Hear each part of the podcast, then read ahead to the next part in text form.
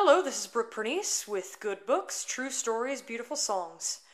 Now let every tribe and nation hear the great works of the Lord, and let all who seek salvation sing his praises with one accord. One of my favorite aspects of studying the Bible is called typology. Typology, in a very oversimplified definition, is any character or event or institution that points to Jesus Christ, or more broadly, to God's saving patterns throughout history. One of the most common themes throughout Scripture is the Exodus. The Exodus was the most earth shattering, tumultuous, redemptive, wonderful event to happen in history when Israel was taken out of slavery. But there was one event that was even greater than that, and that was our exodus from sin. Just as Moses led the children of Israel from bondage in the land of Egypt, Jesus Christ, our Savior, leads us from death, from sin, from hell, from the temptations of the devil. He is the new and greater Moses. It was a time of great peril for the people of God. Four hundred years had gone by since Israel had last heard his covenant call. Held captive in Egypt, they cried. God sent a son of Abraham to save them with power and might.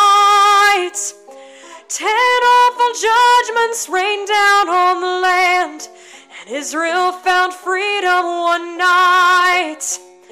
Then every tribe and nation heard the great works of the Lord, and all who sought salvation sang his praises with one accord.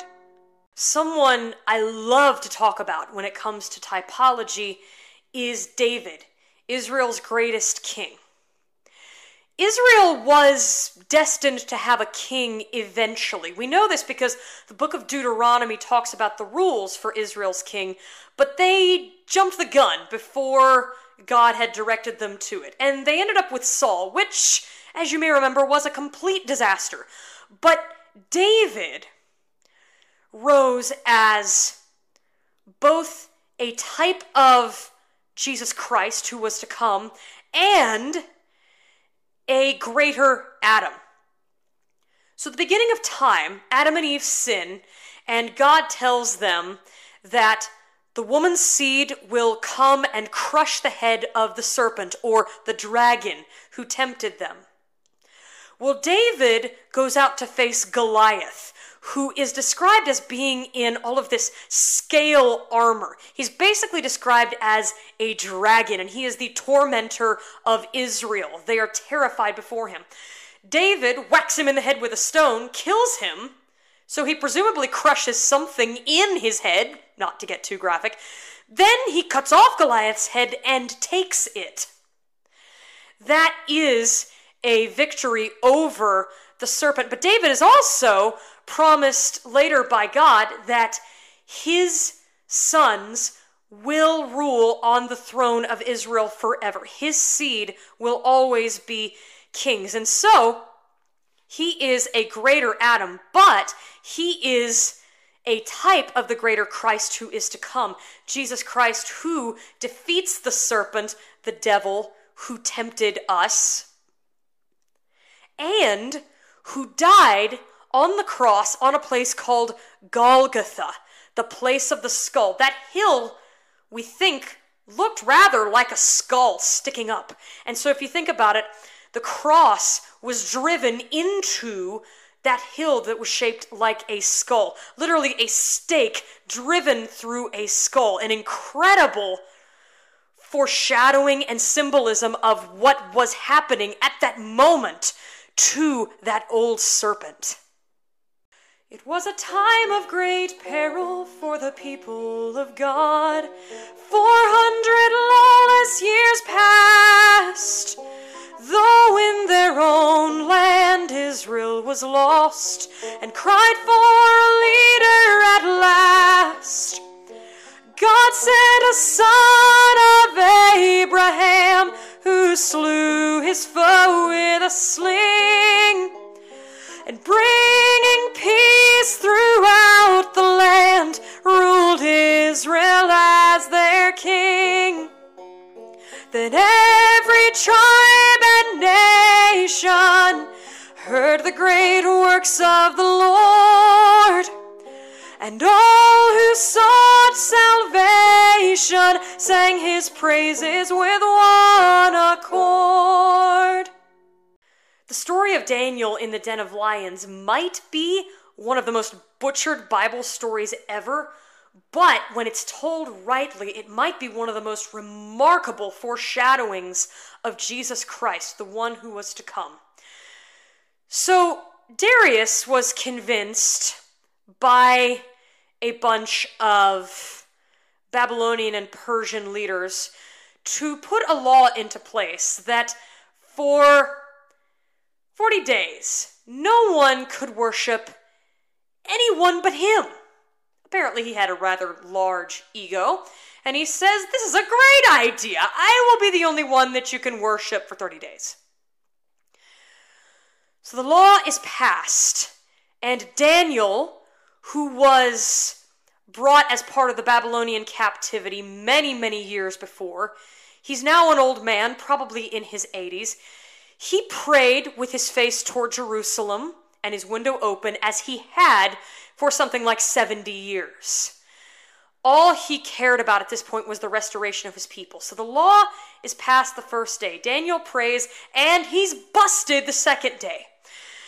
Darius realizes, uh oh, I'm an idiot. They just convinced me to put this law into place so that I would have to go after Daniel. Daniel was one of his most trusted counselors. Darius spends a good amount of that day trying to get him out of trouble, but he fails. And so Daniel is cast into the den of lions. That den is covered with a stone, and the stone is sealed with wax with the symbols of the king and his nobles. That second night Daniel spends in the lion's den, God shuts the mouths of the lions, and on that third morning of this whole saga, King Darius comes and says, Daniel, has the God whom you serve continually saved you? And Daniel said, O king, live forever. The Lord my God has closed the mouths of the lions. It's remarkable how similar that was to Jesus. He was arrested on that first day, brought before Pilate, a ruler who did not believe he had done anything wrong, put to death, laid in a tomb which was sealed by a stone, and came up out of there on the third day. And Daniel was also the person who was instrumental in Israel coming back from the Babylonian exile, what was left of them. He went to Cyrus, we believe. He had been praying for many years for the restoration of the exiles to the promised land.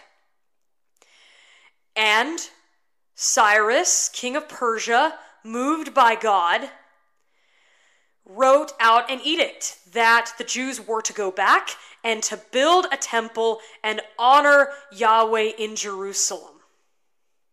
Now, not everyone came back. After that, the Jews remained scattered all over the place.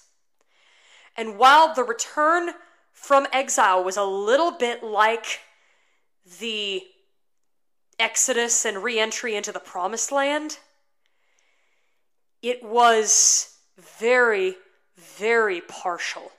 The temple was a shadow of what it had once been, and God did not appear in person as he had in the days of the tabernacle and of Solomon's temple. Things were grim indeed. It was a time of great peril for the people of God. Four hundred years their kings God's judgment brought, and Israel was carried away. God sent a son of Abraham to speak to the conquering king who brought them back to their own land, true worship of God to bring. Then every tribe and nation heard the great works of the Lord and all who sought salvation sang his praises with one accord. It's into this world that Jesus Christ comes. The Jews have been scattered. There have been no prophetic voices for about 400 years.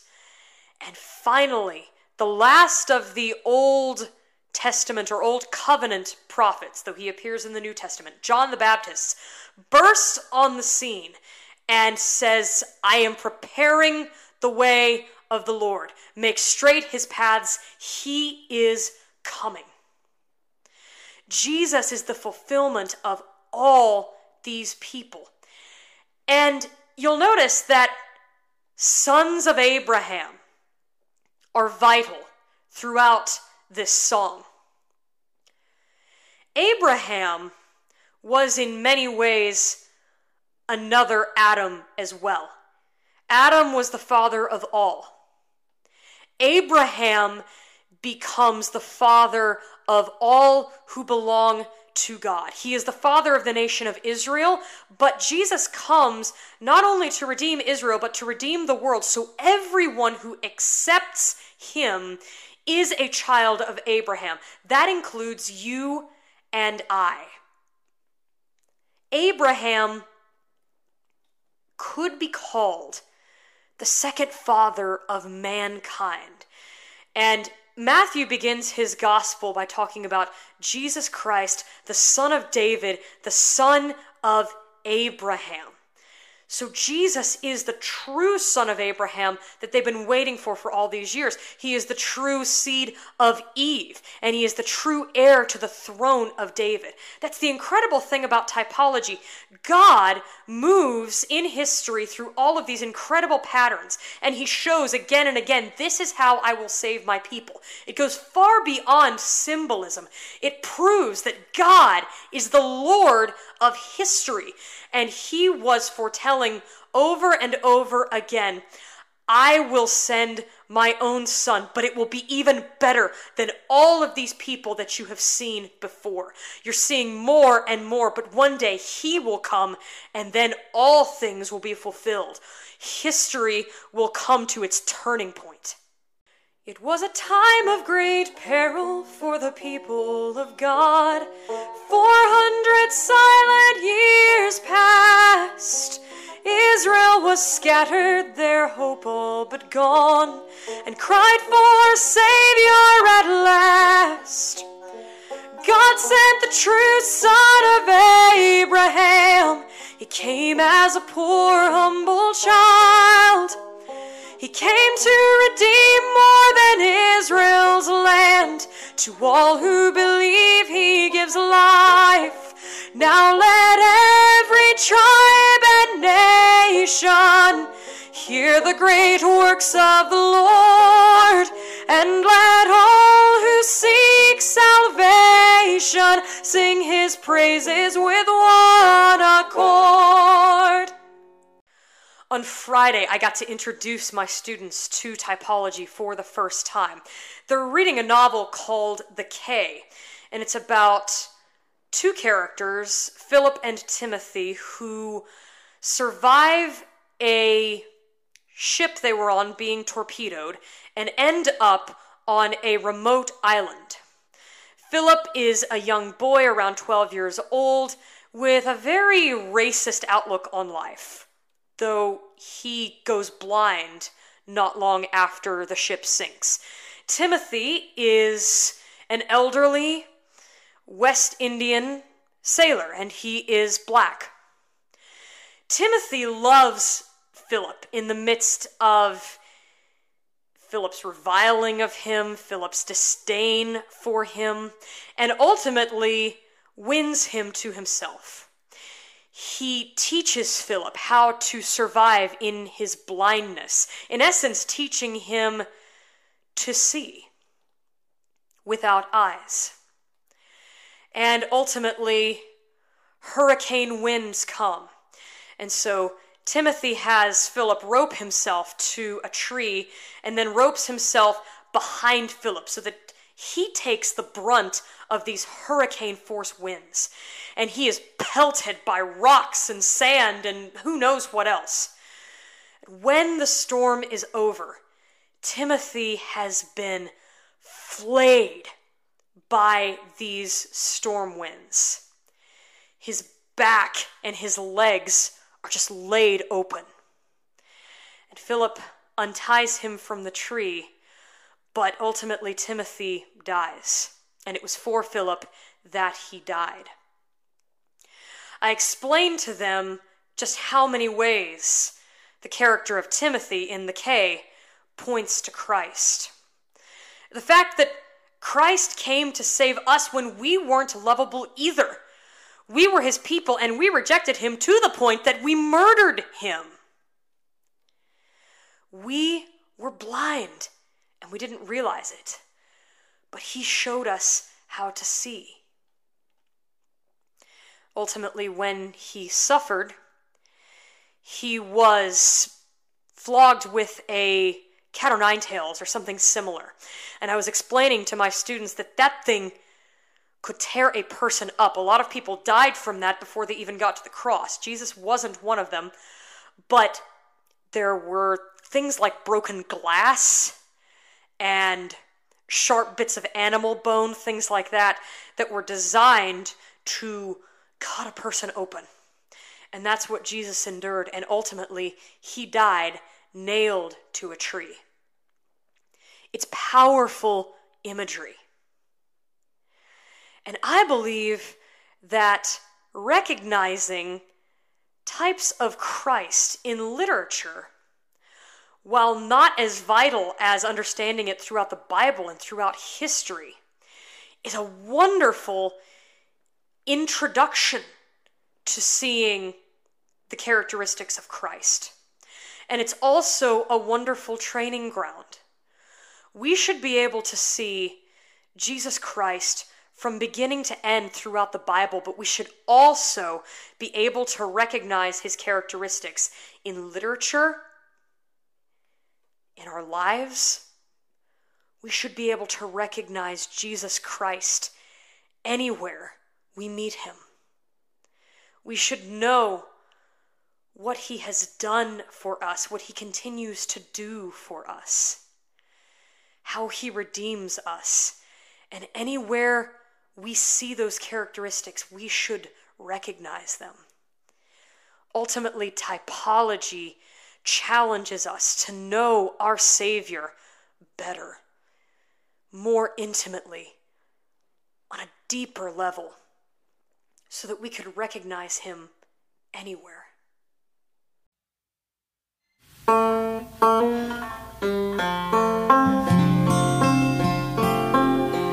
was a time of great peril for the people of God.